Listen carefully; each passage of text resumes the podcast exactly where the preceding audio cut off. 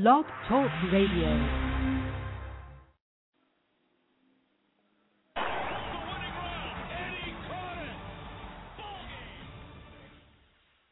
Ya con ustedes, Solo Béisbol. Saludos amigos deportistas y tengan todos muy buen día. Hoy aquí Arnold Santiago en un podcast más de Solo Béisbol y mucho más. ¿Por qué se llama Solo Béisbol y mucho más? Eso lo estaremos explicando en unos minutitos. Saben que como antes teníamos aquí a Solo Béisbol, donde los duros se comunican con mi compañero de cabina, el astro, el número uno, el que de verdad comenzó con esta semilla, lo que se llama Solo Béisbol, donde los duros se comunican, Víctor Ramos, Tabonsky. Tabonsky pues está ahora haciendo un nuevo reto en su vida, está trabajando para la compañía disquera Molina Record de nuestro compañero y productor también Yadier Molina, pues están ahora emprendiendo en la música, buscando a ver qué pueden lograr con la música. Todos sabemos que le debe ir muy bien a todos involucrados en esta situación.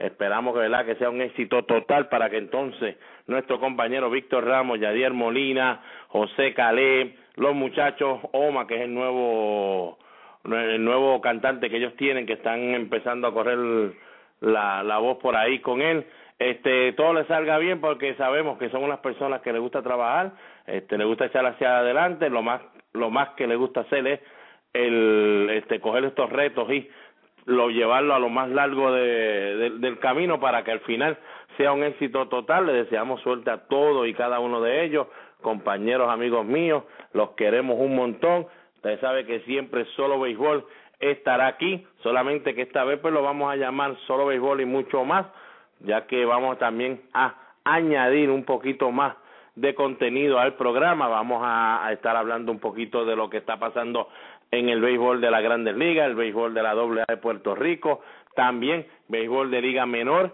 Estaremos aquí con nosotros también ayudándonos a un muchacho que de verdad se la sabe todo en las ligas menores, nos va a mantener al día, estará con nosotros en los próximos días. Joshua Vázquez, es su nombre, de verdad que es un as en todo lo que tiene que ver en Liga Menor y nos mantendrá al día de todos nuestros boricuas en cuestión de sus actuaciones en las ligas menores. También estará con nosotros pues mi padre, que siempre ha sido parte de Solo Béisbol, José Rafael Palillo Santiago. Estaremos discutiendo con él algunos temas de lo que está pasando en el béisbol de Grandes Ligas.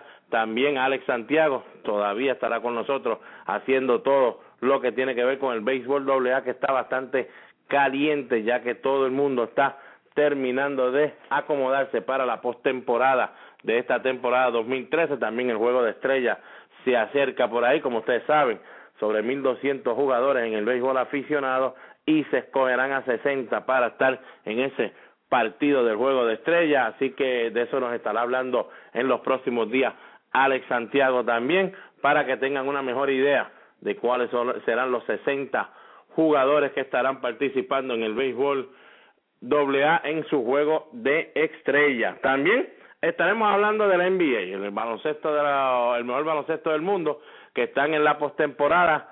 Saben todos que yo pues soy fanático de todos los equipos de Boston.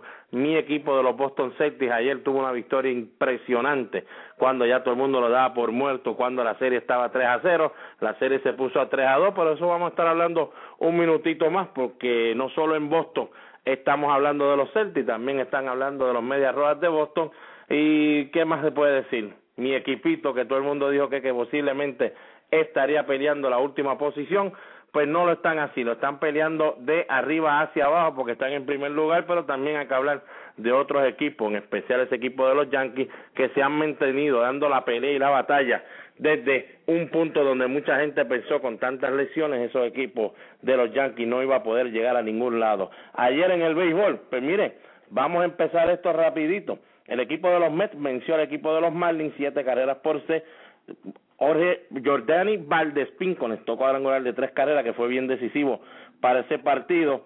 El equipo de los Mets ahora tiene 11-15, el equipo de los Marlins solamente ha ganado 8 partidos, ha perdido 20. De ese jueguito pues no tenemos que hablar mucho, porque ya sabemos que son 2 equipos que estarán peleando las posiciones de abajo en sus divisiones. También el equipo de Minnesota dominó al equipo de los Tigres de Detroit 6 carreras por 2. El equipo de Minnesota pone su récord en 500, 12 y 12. El equipo de Detroit 15 y 11. Ese juego le convenía a ese equipo de Detroit para estar ahí en ese primer lugar. Al perder este partido, entonces el equipo de Kansas City toma ese dominio de ese central de la Liga Americana. Aníbal Sánchez fue el lanzador perdedor, pone su récord en 3 victorias, 2 derrotas, 1.82 de efectividad. Aníbal Sánchez, señores, ponchó a 9 en ese partido de ayer y como todos saben, en el partido anterior había ponchado 17. Así que, señores, de verdad que no sé de dónde lo saca Aníbal Sánchez, pero 26 ponchetes en 2 partidos consecutivos. De verdad que eso es algo que nunca yo me esperaba de un Aníbal Sánchez, porque como todos sabemos, el mejor lanzamiento de Aníbal Sánchez es ese cambio, pero de verdad que lo ha podido utilizar de una manera increíble, especialmente en la Liga Americana. Scott Diamond, que el año pasado fue uno de los novatos más sobresalientes de la Liga Americana, fue el ganador con 2 victorias ahora, 2 derrotas, 3.97. Los Piratas de Pittsburgh dominaron el equipo de Milwaukee 6 carreras por 4, cuando en la 8ª entrada Jonathan Axford no pudo ni pegar un out en los primeros 3 bateadores que se enfrentó. El equipo de los Piratas hizo 4 antes de llegar a esa entrada. En la 7ª había salido el puertorriqueño Irán Burgo, que lanzó 7 entradas, solamente permitió 2 carreras al equipo de Pirata, con un equipo que ha estado jugando bien, pero que bien caliente. Irán, de verdad que se veía que tenía todas las de ganar ese partido, se lo dejó al bullpen, y ahí fue que entonces en la 8ª entrada no pudo ser para que el boricua se llevara su 2ª victoria en las Grandes Ligas. Fue la 3ª salida de Irán Burgo en las Grandes Ligas, de verdad que ha lanzado muy bien en todas de ellas. La anterior también con el equipo de los Dodgers lanzó 7 entradas, dejó el partido 4 carreras por 3 arriba, tampoco el bullpen pudo aguantársela, así que las últimas 2 salidas de nuestro puertorriqueño Irán Burgo, nuestro amigo, de verdad que le ha ido muy bien, pero sin mucha suerte y no ha podido tener la decisión, pero lo más importante es que lo vemos que se estará quedando en esa rotación del equipo de Milwaukee hasta que de verdad demuestre que no puede seguir lanzando en la misma, pero de verdad, de la manera que ha estado lanzado, creo que debe quedarse ahí todo el año, si Dios quiere. El equipo de Cincinnati cayó derrotado ante el equipo de San Luis, que está empezando a jugar un buen béisbol, frío y caliente siempre el equipo de San Luis, 4 carreras por 2, Beltrán conectó su cuadrangular número 7 de la temporada, ahora batea 3.14, Lance Lynn, señores, que este ganó 18 partidos el año pasado, antes había sido relevista del equipo, tiene 5 victorias sin derrota, 2.75, Bailey fue el perdedor, 1-3 con 3.38. Eduardo Mujica salvó su 6º partido. Ahí es que el equipo de San Luis tiene que estar un poquito preocupado, ya que Jason Mott, su cerrador de Lux, no está activo, está lastimado y posiblemente pues lo tengan que perder por el resto de la temporada. El equipo de California por fin gana un partido, 5 carreras por 4 sobre el equipo de Oakland. California pone su récord en 10 y 17. El equipo de Oakland 16 y 3. Muchos dirán que bien está jugando el equipo de Oakland, pero tenemos que recordar que el equipo de Oakland contra el equipo de los Astros de Houston esta temporada tiene 6 victorias sin derrota, o sea, lo que significa que con el resto de la liga tiene 10 y 13, no están jugando sobre los 500, algo que de verdad el equipo de Oakland, si quiere volver a repetir como el ganador de la división oeste o por lo menos estar en la postemporada, va a tener que jugar mucho mejor contra los demás equipos, no solamente contra los equipos de abajo como el equipo de Houston. C.J. Wilson ganó su 3er partido, no perdió, 4.04, Milón fue el perdedor con 3 victorias, 3 derrotas. Ahora, Ernesto Frieri salvó el 4º partido, Trombo conectó su 6º cuadrangular, Maitrao el 3º. Los Astros de Houston cayeron vencidos contra el equipo de los Yankees, 5 carreras por 4, los Yankees ponen su récord en 17 y 10, el equipo de los Yankees esta temporada es el único equipo que no ha perdido todavía un juego de una carrera, tienen 5 y 0 en esos partidos que se deciden por una carrera, lógico, todo se debe a Mariano Rivera, mucha gente dice que los relevistas closer no son los más importantes que cualquier otro, que los abridores, pues señores, eso lo estaremos hablando más tarde con Palillo Santiago en una pequeña debate que vamos a tener entre si el cerrador de verdad es de mucha importancia o no lo es, o si debe lanzar en la 9ª entrada nada más, o en entradas anteriores, veremos a ver. Ese es pegadito aquí, que estaremos con Palillo Santiago discutiendo esa situación. El equipo de Houston solo ha ganado 8 partidos, esa es la derrota número 20 en la temporada. Cano conectó el 8º cuadrangular de la temporada. Filadelfia cayó ante el equipo de Cleveland, y Filadelfia cayó 6-0 ante este equipo de Cleveland. Trevor Bauer fue el ganador después del partido, lanzó solamente 5 entradas, no permitió carrera, pero después de ese partido fue enviado a AAA. Esperamos ver otra vez a Trevor Bauer subir, es uno de los novatos que trajeron del equipo de Arizona, y para mí, ya a mediados de temporada debe estar en esa rotación sin tener que volver a AAA. El equipo de Filadelfia, de mal en mal, como uno dice, señores. Cliff Lee fue el que empezó el partido, cayó derrotado, ahora tiene 2-2 con 3.46, 16 derrotas tiene ya ese equipo de Filadelfia. Los nacionales blanquearon y por fin le dan una victoria a sus fanáticos sobre el equipo de Atlanta, 2-0, solamente 2 indiscutibles permitió Jordan Zimmerman, quien tiene ahora 5-1, 1.64 de efectividad. Paul Mahone, que había empezado 3-0 con 0 puntos de efectividad en la liga, ahora tiene 3-3 con 3.08 de efectividad. Soriano salva su 8º partido. Los nacionales, Bryce Harper salió lastimado del partido, le diremos más adelantito qué fue lo que reveló su MRI que le hicieron en el día de hoy. Los White Sox ganaron, equipo de Texas, 5-2. Chris Sale, su pitcher que es el número 1 en la rotación, fue el ganador con 3.83 de efectividad. Señores, el Reed ese que tienen como cerrador el equipo de los White Sox, de verdad que tiene muy buena curva, tiene muy buena recta y un sinker endemoniado, como uno dice, salvó su 9º partido de la temporada. Definitivamente los White Sox, sin darse cuenta, han encontrado el relevista de Lux para ellos en esa 9ª entrada, así que si el equipo logra por lo menos mantenerse bateando muy bien y su rotación aguanta y puede irse al bullpen, la situación serán difícil de vencer por lo menos en esas últimas entradas, ese equipo de los White Sox. San Diego cayó derrotado ante el equipo de los Cachorros de Chicago, 6-2, ahí no hay que decir mucho de lo que está sucediendo. El equipo de Tampa, que tenía una ventaja de 6-1 contra el equipo de Kansas City en la 4ª entrada, cayó derrotado ante el equipo de Kansas City, 9-8. Elliot Johnson conectó su primer cuadrangular de la temporada. ¿Quién es Elliot Johnson? Elliot Johnson fue el pelotero que el equipo de Tampa añadió en el cambio de James Shields, como uno dice, añadirle este meteque ahí porque no nos cabe aquí en ningún lado.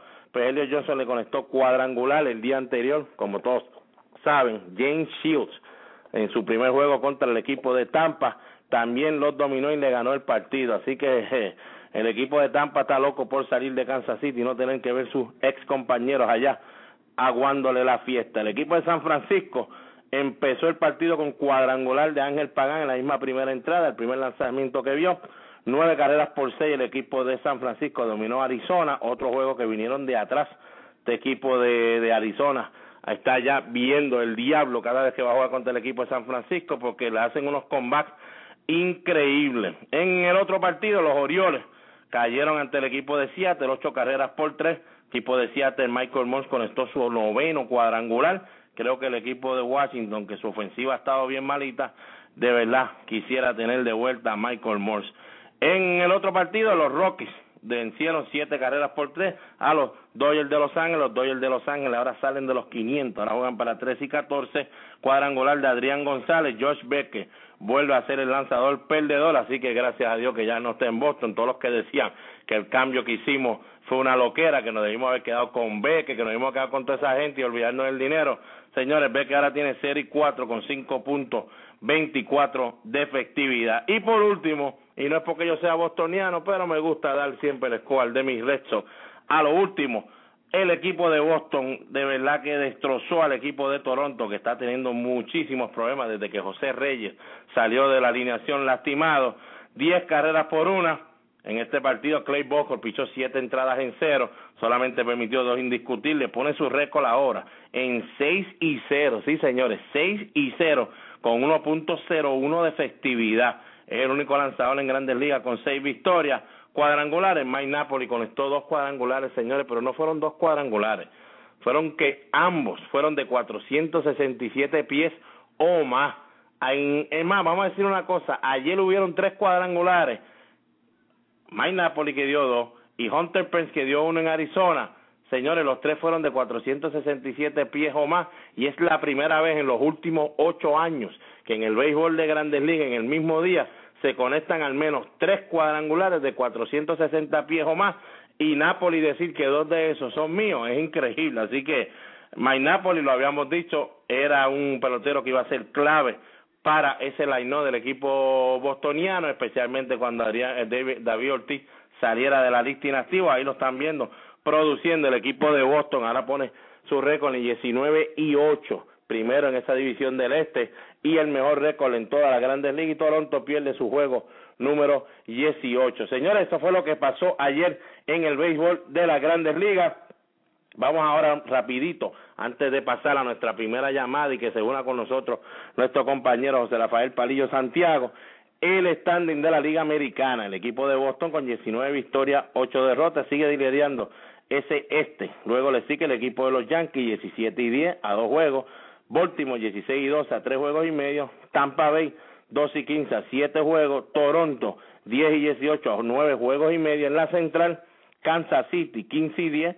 Detroit 15-11 a medio partido. Minnesota jugando para 500, 2-12 a 2 y medio en el tercer lugar. Cleveland 2-13 a 3 jueguitos. Y los White Sox, con todo eso que están 3 bajo los 500, bueno, 4 ahora, pues tienen 11-15 a 4 juegos y medio nada más. En el oeste sigue dominando Texas con 17-10, le sigue el equipo de Oakland 16-13 a 2 partidos, el equipo de Seattle manteniéndose arriba del equipo de California, increíble pero cierto, con 13 victorias, 17 derrotas, 5 juegos y medio. El equipo de Los Ángeles está cuarto con 10-17 a 7 juegos de esa primera posición, y el equipo de Houston último, como todos sabíamos, en ese oeste, 8 victorias, 20 derrotas, 9 juegos y medio. En la nacional, en el este, el equipo de Atlanta, que había empezado 2-1 en esta temporada, ahora tiene 17-10. Washington le sigue con 14-14 a 3 juegos y medio. Los Mets 11-15 y Filadelfia 2-16, ambos a 5 juegos y medio. Y Miami en esa última posición, peleando con ese equipo de Houston para ser el equipo que menos pierdan esta temporada. No se puede ser que ambos pierdan 140 partidos, porque de verdad que están bien graves en cuestión de la ofensiva y en el picheo. Tienen 8 victorias con 20 derrotas, 9 juegos y medio. En la central, equipo de San Luis sigue dominando 16-11, los Piratas 16-12 a medio juego del equipo de San Luis. Milwaukee 14-12 a juego y medio del equipo de San Luis. También Cincinnati 15-14 a 2 juegos, y el equipo de los Cachorros de Tío Epstein, como nosotros decimos acá en Boston, tienen 11-16 a 5 partidos. En el oeste, Colorado, una de las sorpresas más grandes en ese oeste, 17-11, sigue dominando esa división. San Francisco 16-2 a 1 juego. Arizona 15-13 a 2 juegos. El equipo de los Dodgers 13-14 bajo los 500 a 3 juegos y medio, algo decepcionante. Para eso ahorita estaremos hablando con Palillo, a ver si Don Martin estará en esa silla caliente. El equipo de San Diego 10-17 a 6 juegos y medio. Vamos a nuestra primera pausa comercial, y cuando regresemos estará con nosotros José Rafael Palillo Santiago con unas preguntitas y unos debatitos que vamos a estar aquí, a ver si nosotros sabemos de béisbol o no sabemos, o nos escocotamos. No se me retire nadie, esto es Solo Béisbol y mucho más. Bebos Barbecue en la Marginal Los Ángeles le ofrece el mejor pollo de todo Puerto Rico. Además, puedes disfrutar de su bebida favorita en un ambiente familiar. Sí, la comida es de Bebos, me la llevo. Teléfono 787-791-1577. Bebos Barbecue. Ya llegó a Puerto Rico Raiders Baseball Academy, localizado en la urbanización Flamboyanes en Bayamón. Contamos con clínica para niños desde 6 a 19 años, el complejo más completo en toda la isla. Tenemos batting cages, gimnasio, parques y entrenadores con vasta experiencia en grandes ligas. Los ex grandes ligas Joe Rodríguez y Eduardo Guzmán los esperan en Raiders Baseball Academy. Llame a los teléfonos 787-964-3795 o al 787-989-8704 para reservar su espacio. Estamos además en la página de internet www.raiderspr.com. Raiders Baseball Academy, donde su hijo recibirá un trato de grandes ligas. Eddie Auto Parts, localizado en la carretera 14, kilómetro 73.3, en el barrio Montellano, al ladito del edificio de energía eléctrica en Calley. Servicios de mecánica liviana, cambio de gomas, frenos, inspección y marbete, cambio de aceite y filtro y más. Llama al 738-6190 o al 263-2000 y saca su cita para que verifiquen tu vehículo de motor. Eddie Auto Parts, donde se trata como en familia. Ginecólogo Víctor J. Ramos Torres, localizado en el edificio profesional Hospital Menonita en Aybonito, Suite 303. Números de teléfono 735-8001, extensión 1021 o el 205-9018. El ginecólogo Víctor J. Ramos Torres, al cuidado de tu salud. Periódico La Cordillera, el periódico del centro, el que te trae lo último en informaciones en toda la región central. Busca tu ejemplar todos los miércoles. O si no, visita nuestro site de internet al www.lacordillera.net. Comerciante que me escucha, si desea auspiciar su negocio en el periódico La Cordillera, llame al 739-3094. Periódico La Cordillera, el periódico del centro. El Rincón Criollo, localizado en la carretera número 1 de Calley a Salinas. Frituras gourmet, carne frita, mofongo, mariscos, bebidas refrescantes, pantallas gigantes, en fin, el mejor ambiente. Comuníquese con Luis Meléndez, su propietario, llamando al 678-1074 para cualquier reservación. Domingo tenemos música en vivo. El Rincón Criollo. Angel Sport, fabricante de uniformes deportivos y estampados de camisetas y gorras en la zona industrial del Comandante en Carolina. Richard Pérez, su propietario, y sus atentos empleados los atenderán personalmente.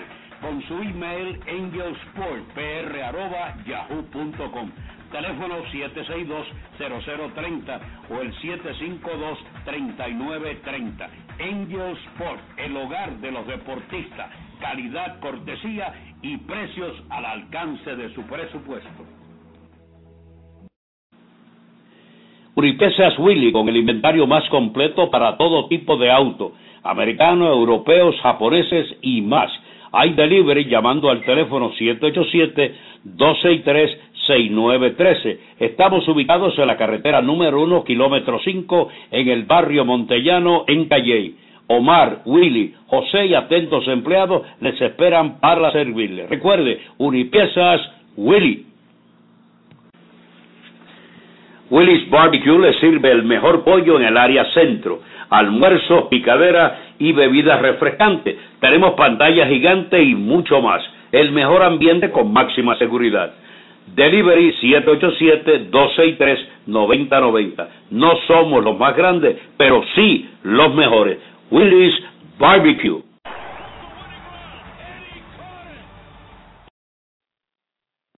Bueno, regresamos de la pausa. Gracias a nuestros auspiciadores que siempre han dicho presente aquí a Solo Béisbol y mucho más, donde los duros se comunican.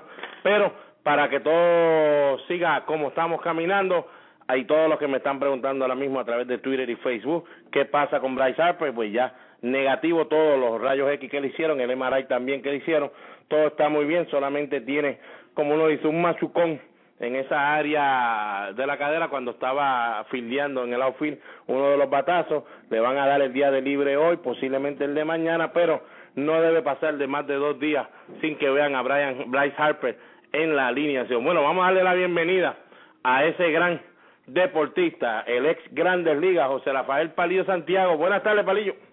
Buenas tardes, Arnold. Un saludo cordial y deportivo a todos los que nos escuchan a través de Béisbol y mucho más. Antes de que comenzar con las preguntas y todo lo que tenemos para la tarde de hoy, me preocupa grandemente lo de Harper, y te voy a decir por qué. Tú que siempre has sido un buen bateador, y fuiste un gran bateador cuando estabas jugando béisbol profesional y en las ligas menores, y tuviste la oportunidad de estar en un sprint training con el equipo de Cleveland, de Grandes Ligas. Cuando tú pivoteas tu cuerpo en el área donde él salió de juego y se lastimó, es un área sumamente delicada, porque es el área donde tú pivoteas tu cuerpo para hacer tu swing.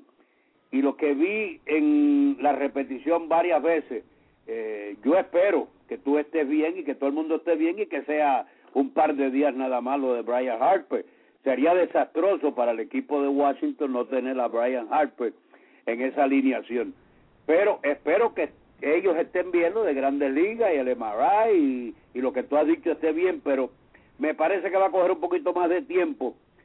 Si él trata de venir antes de que esté sumamente recuperado de esa lesión, podría lastimarse mucho más. Espero que no sea nada serio, porque definitivamente ese equipo de Washington necesita ese bate y la defensa de Bryce Harper en el outfield. No, definitivo. Bryce Harper, para el que está siguiendo el equipo de los nacionales, sabe lo que está haciendo. Pero el que no sigue el equipo de los nacionales, está batiendo 3.37 con 9 cuadrangulares, 18 remorcadas en 27 partidos que ha participado este año. Fue el novato del año. El año pasado, cuando batió 2.70, 22 cuadrangulares, 59 remorcadas, le dije a muchas de las personas que este año Bryce Harper iba a tener un super año. No lo veía como un jugador que fuera el jugador más valioso de la liga. Tuve con el Tabonsky aquí a principio de año hablando de esa situación. Mi compañero aquella vez, Tabonsky, dijo que Bryce Harper para él era el MVP de este año, como nosotros siempre hacemos las predicciones antes de empezar la temporada, pero le dije que para mí ese equipo de los nacionales estaba tan bien acoplado en cuestión del bullpen, cuestión de los lanzadores, de esa rotación. Tienen a Dernan Span, tienen a Adam LaRoche, a Desmond, Espinosa, o sea, un equipo bastante redondeado que para mí, para que Bryce Harper pudiera ser el jugador más valioso, tendría que entonces el equipo tener un mal comienzo y entonces terminar entrando a la postemporada, como uno dice, en las últimas semanas de la temporada, para entonces uno decir el más valioso debe ser entonces un Bryce Harper. Todavía tiene esa oportunidad. No pensé, Palillo, que este equipo de los nacionales iba a comenzar de la manera que ha comenzado. Ahora mismo en los primeros 28 partidos están jugando para 500. La división sabemos, el este, el equipo de Atlanta había cogido un brinco bien grande, como dije anterior, 2-1, Palillo, pero de verdad el equipo de Atlanta tiene un pequeño problema que yo aquí también todavía sigo diciendo en mis predicciones que no van a entrar ni a la postemporada, porque veo demasiado jugadores en esa alineación que se ponchan mucho y es o cuadrangular o ponche. Me dijeron que yo estaba loco, que eso no tenía nada que ver, que de verdad ya en el béisbol el ponche no existía, no se cubría como en la época de antes, Palillo. Pero un equipo que ahora mismo tiene 17-10 en primer lugar, pero tienen 1 victoria y 9 derrotas cuando no conectan ningún cuadrangular. Para mí eso es ya una medicina de problemas. Y además tienen 2 hermanos que son problemáticos si no batean. Eso es un problema grande. Y ahora cuando venga McCann, yo no sé lo que van a hacer con Cerruki, que tiene ya 5 o 6 cuadrangulares. O sea, van a tener material suficiente. Es cuestión de qué van a hacer, porque McCann no va a poder recibir todos los días. Él va a tener que tener algún descanso y posiblemente entonces puedan utilizar a su novato, que está haciendo un gran trabajo, Jimmy. Pero tienen material de sobra. Y lo que tú dices es correcto, cogieron un buen brinco, han perdido con equipos que no deben perder, y ahora mismo, a pesar de que están en primer lugar a 4.5 juegos, 5 juegos del equipo de Washington, todavía tienen sus problemas. Pero en esa división todo el mundo está jugando tan mal. Filadelfia se ha perdido con Cleveland. Entonces, cuando tú vas a la Grande Liga y vas a Cleveland, ese es el equipo que tú aplastabas. Para poder llegar entre los primeros a esos equipos, tú tienes que aplastarlo y no puedes perder con ellos, dividir con los buenos y aplastar a los que están más bajitos. Pero se veía venir por lo menos lo de Filadelfia, porque ya yo sabía que si Roy Halladay no era el Roy Halladay que habíamos visto hace 2 años atrás, si era el Halladay que estamos viendo en los últimos años, y ese Ryan Howard, que tampoco es Ryan Howard de los últimos años, ya sabemos que Jimmy Rollins es uno de los más veteranos de ese equipo, no se puede esperar mucho de él como se esperaba en años anteriores. Lo único bueno en hasta el momento que le ha salido al equipo de Filadelfia es saber que Chase Utley todavía está vivo. Que Utley está ahí, está haciendo un buen trabajo en la segunda base y bateando muy bien. Bueno, hay otra cosa importante, fíjate, cambiando el tema, en los 10 mejores bateadores de las Grandes Ligas, incluyendo la Liga Americana y la Liga Nacional, hay 5 latinoamericanos. Y el líder de bateo de ambas ligas es dominicano, Santana. 395 está bateando. Cabrera Miguel Cabrera está bateando 3.71, está segundo en bateo y además tiene 29 carreras remolcadas con 4 cuadrangulares. Santana tiene 5 cuadrangulares. Ahí está este muchacho de Milwaukee, Segura, que también está bateando 358, es el sexto mejor bateador. Y Altuve de Houston está bateando 336, el pequeñín Altuve, la segunda base del equipo de Houston. Y entonces, Palillo, vamos aquí a hablar. Carlos Santana y Miguel Cabrera, ¿qué tienen en común esta temporada? Mira a ver si piensas igual que nosotros acá. Bueno. ¿Qué tú crees? Cabrera, cuando hay corredores en base, olvídate de eso, que de alguna manera él los trae. Y el mismo caso, el caso de Santana. A pesar de que Santana es bateador zurdo y Cabrera es bateador derecho, han tenido unas temporadas extraordinarias. Posiblemente lo que yo veo es que tienen alguien al frente o alguien detrás que hay que picharle a ambos. Y es el caso de Cabrera teniendo al primera base fielder. Detrás de él hay que picharle a uno de los dos. No, muy bien, Palillo ahí, bateador con corredores en base, son tremendos. Carlos Santana no tiene mucha preocupación, está en un equipo malo, no tiene que ver. Miguel Cabrera, ganarle a Triple Corona, a MVP en la liga, fíjense, eso sí que de la que son caballetes en sus respectivas áreas. Pero hay una cosa, Palillo, que mucha gente ha olvidado. Y dice, estos dos hombres, ¿verdad? Que son buenos bateadores, primero y segundo en la liga, en las grandes ligas en bateo. Señores, ambos jugaron en el Clásico Mundial. O sea, lo que significa que ambos empezaron a prepararse mucho más antes de lo que siempre se preparan por una temporada regular. Y es la primera buena temporada donde Carlos Santana empieza de la manera que empezó bateando, y como todos saben, Carlos Santana fue el receptor regular del equipo campeón en el Clásico Mundial con la República Dominicana. Y Miguel Cabrera, es verdad que el equipo de Venezuela solamente jugó en esa primera ronda en Puerto Rico, pero su preparación, Palillo, vino mucho más antes de los que hacen años anteriores, y muchos que dicen que el Clásico Mundial lo que hace es dañar el béisbol.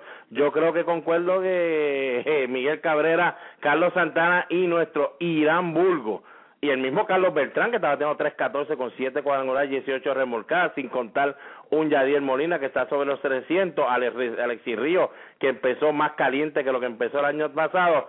Palillo, es imposible que el Clásico Mundial esté lastimando a los jugadores. No, yo, fíjate, por eso es que es bueno oír este programa, porque se entera de cosas que nadie dice. Las decimos nosotros aquí en primicia.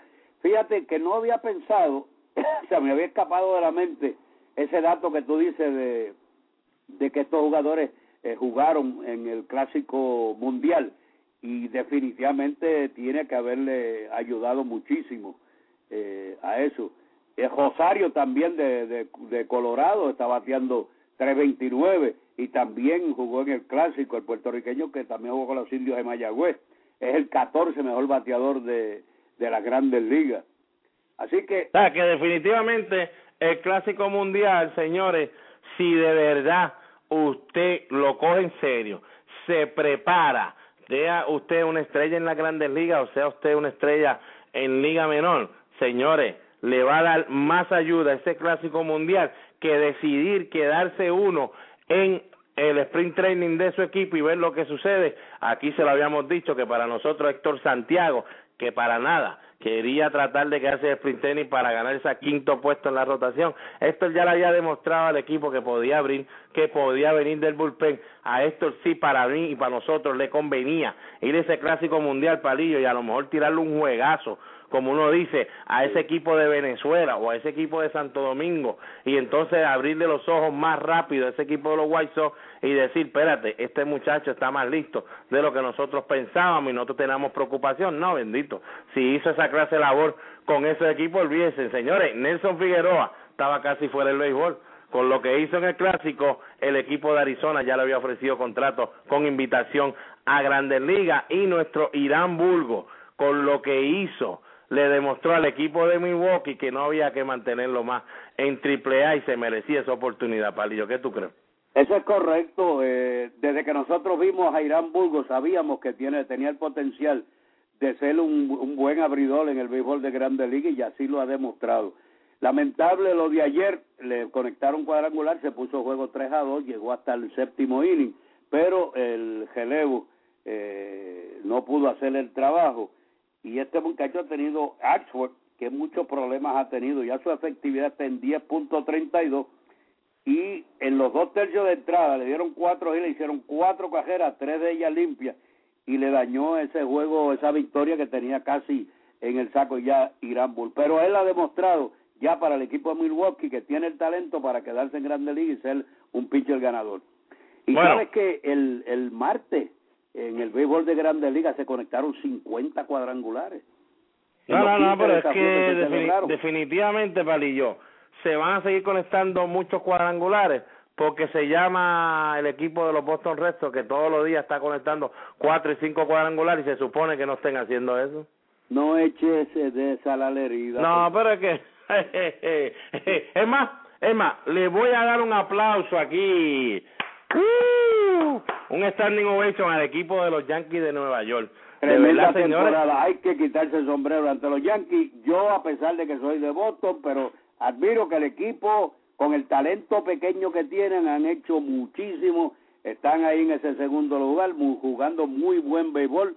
Los felicito, y al dirigente, que no me cae muy bien, yo no creo que sea un gran dirigente, pero hay que darle crédito, ha hecho un trabajo brillante con lo que tiene ese equipo de los Yankees de Nueva York. Exactamente, lógico, lo que tiene el equipo de los Yankees jugando la pelota que está jugando, son jugadores que no estaban en esa plantilla de los Yankees todavía, cuando llegó Spring Training ni se sabía que iba a suceder. Un Travis Hafner que batea 304 con 6 cuadrangulares y 7 remolcadas, un Vernon Wells está batiendo 2.98, pero tiene 6 cuadrangulares, 13 remorcadas. Y el mismo Lau Overbay, que 2.47 nada más está bateando, pero tiene 4 cuadrangulares, 12 remorcadas. Y de verdad que ha jugado una primera base que a ellos no les ha hecho tanta falta.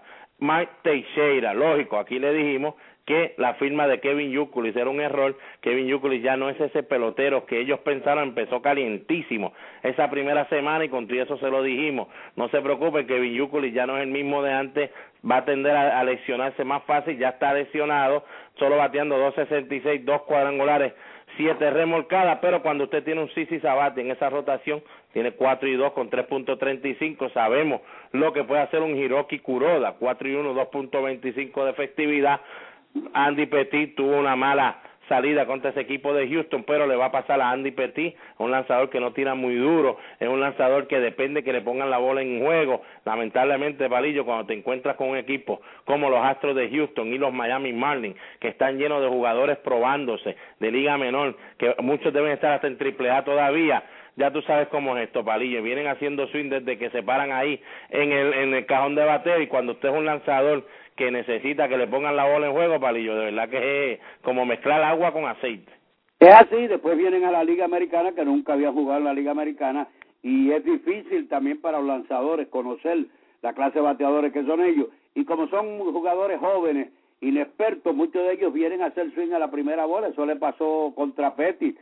Pettitte quiso hacer lo mismo que hace contra jugadores de la Liga Americana, pero estos que vienen de la Liga Nacional no creyeron en eso. El primer lanzamiento que Pettitte le hizo por ahí, todos estaban haciendo swing y le hicieron muchas carreras. Así que ya uno tiene que hacer, Pettitte tendrá que hacer sus ajustes si se enfrenta al equipo de Houston nuevamente, porque su recta a 88 millas no va a pasar a muchos de esos muchachos jóvenes.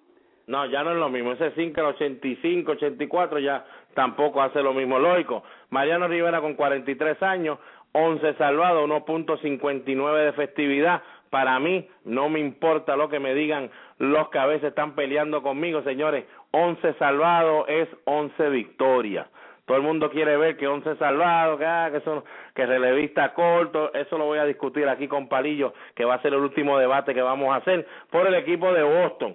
Hay que de verdad darle un aplauso increíble a 19-8, Mainapoli, que sabíamos que caía muy bien en este equipo, tiene 6 cuadrangulares, 31 remolcadas, Pedroya batea 3.30, el mismo David Ortiz, que ha venido de la lista inactiva, de verdad imparable, 4.87, 3 jonrón, 15 remolcadas en 10 partidos, lleva 22 juegos conectando de hit, desde que el año pasado terminó la temporada, había terminado con 12 juegos conectando de hit. Tienes un Daniel Nava con 5 cuadrangulares, 18 remolcadas, que nadie lo veía venir. Con todo y eso, tenemos a un Shane Victorino, que era uno de los que pensaron aquí que le habían pagado mucho dinero y que no valía lo que le estaban pagando, por lo menos ha promediado 2.92, 8 remolcadas.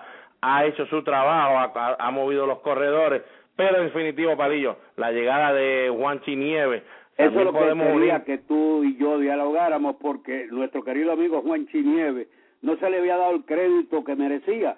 Sin embargo, Buchholz y Lester lo han hecho así, porque todo el mundo decía, no, que el dirigente, que era el pitching coach de antes, que es el que... No, si nosotros, cuando pudimos hablar con Juanchi Nieves, que lo hicimos en Boston, como nosotros veíamos todos los juegos de Boston, le pudimos decir, mira, Lester está tirando muchos pobres, hay que eliminarle ese que usa más la recta. Buchholz tiene este problema también, está enchulado de su slider, tiene que tirar más la recta y usar su cambio y sus otros lanzamientos, porque definitivamente ambos deben ser ganadores. Y no es que nosotros sepamos más que ellos en este aspecto, pero sí hemos ayudado a que Juanchi tuviera una mejor visión de los otros dos lanzadores, y él, hay que darle el crédito grande al puertorriqueño Juanchi Nieves, que ha sido uno de los factores grandes del resurgir, tanto de Lester, Buchholz, Dempsey y todos los lanzadores del equipo. Definitivo, y John Farrell, señores, no estamos diciendo de que no ayuda al equipo en cuestión de los picheos, sí él los conocía ya, en cuestión de lo mental del pelotero, la manera de lanzar, lo puede ayudar también porque ya los conocía de antemano, pero no puede estar con ellos 24/7 como lo estaba antes como coach de lanzadores, porque sí, cuando uno es dirigente tiempo. Cuando uno es dirigente uno sabe que uno tiene que bregar por muchas cosas, especialmente ese jugador que no juega todos los días, ese muchacho hay que estar hablándole, hay que estar diciéndole qué está sucediendo, el que está jugando y esté un eslón, pues en lo que eso va sucediendo parece que está tu pitching coach, y es que el pitching coach está de lleno con los lanzadores. Buchholz tiene 6-0, Lester 4-0, Dense con todo y eso que tiene 1-2, 3.30 es para que tuviera posiblemente un 3-1, porque de verdad que ha lanzado unos juegos de maravilla. Félix Dubrón es el único que preocupa, siempre viene bastante bolón, tiene que tratar de buscar la manera de concentrarse más en la loma, y como le dijimos a Juanchi, le gusta meterse los árbitros en la cabeza, tratar de quitarse eso, pero con todo y eso tiene 3 victorias sin derrota. Y John Lackey, que tiene 1-1, 2.61 de efectividad, definitivamente su brazo se ve muy bien, pero ¿quién iba a decir que a esta altura de la temporada, ya que han pasado unos 25 juegos o más, el equipo de Boston tuviera 19-8, el mejor récord de todas las grandes ligas,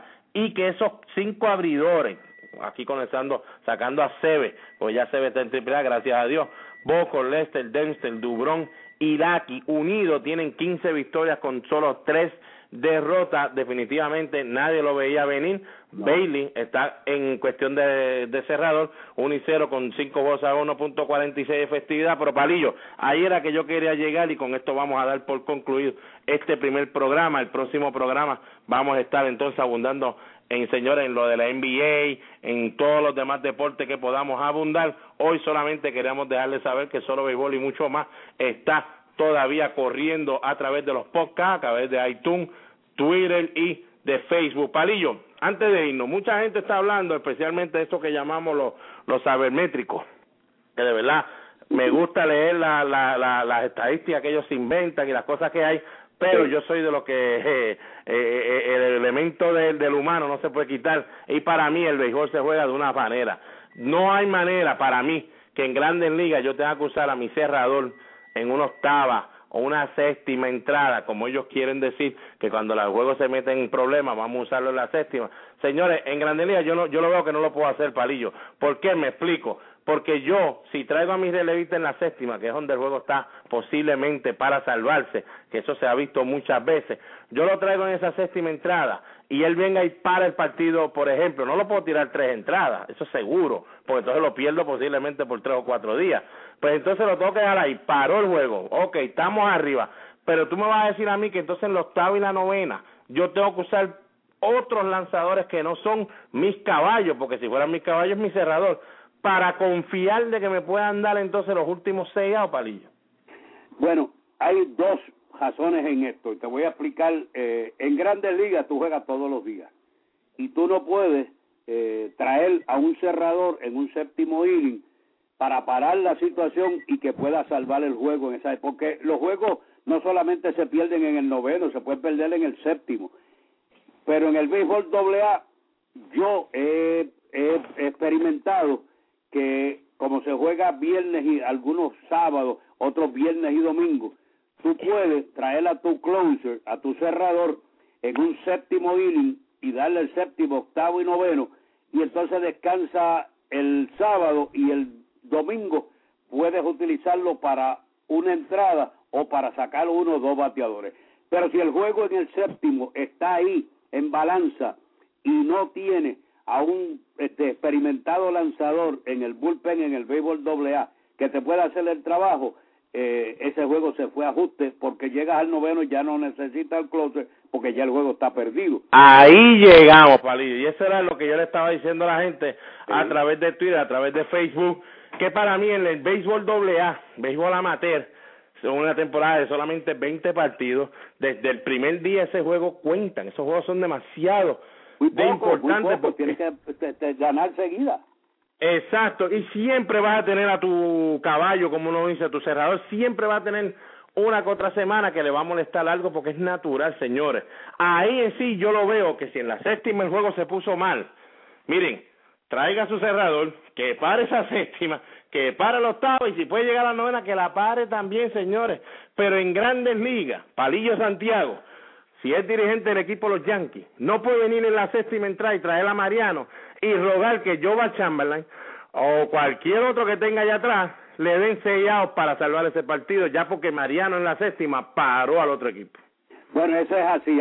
¿Tenemos tiempo para darte lo del béisbol doble, cómo están los equipos? Bueno, vamos a dejarlo para mañana. Vamos a dejarlo para mañana. Para que entonces así podamos equipos clasificados. Los juegos de este fin de semana son sumamente importantes para muchos equipos que todavía no están clasificados, pero en el metro ya Cataño está clasificado y Dorado, falta el tercero y el cuarto, así que todavía no se ha decidido en la metro, que yo dirijo al equipo de Dorado, que está en segundo lugar, quién va a llegar primero, segundo, tercero y cuarto. Fíjate qué difícil está la situación, pero mañana abordaremos sobre todas las secciones del béisbol AA. Si es que Alex no puede estar con nosotros, cuando él pueda estar le dejamos la sección a él, pero mientras tanto tengo yo los standing y cómo están las posibilidades de cada uno de los equipos y los juegos que le faltan. Bueno, pues ya lo sabes, Palillo, estaremos mañana de vuelta. Les voy a hablar mucho de lo que es la NBA, el equipo de los Celtics, que es mi equipo, señores, que esta serie estaba 3-0 a favor de los New York Knicks, porque ahora todos estos yanquistas, ninguno de New York, ninguno, pero todos eran de New York cuando estaba 3-0, la serie se puso 3-2, vamos a estar hablando de esa serie, que esa serie continúa el viernes, y los demás partidos, señores. Esto ha sido todo por el primer programa de Solo Béisbol y mucho más. Gracias a Palillo Santiago, que estará siempre aquí con nosotros dándonos la mano. Pronto tendremos a Joshua Vázquez para que nos traiga toda la actuación de los boricuas en Liga Menor.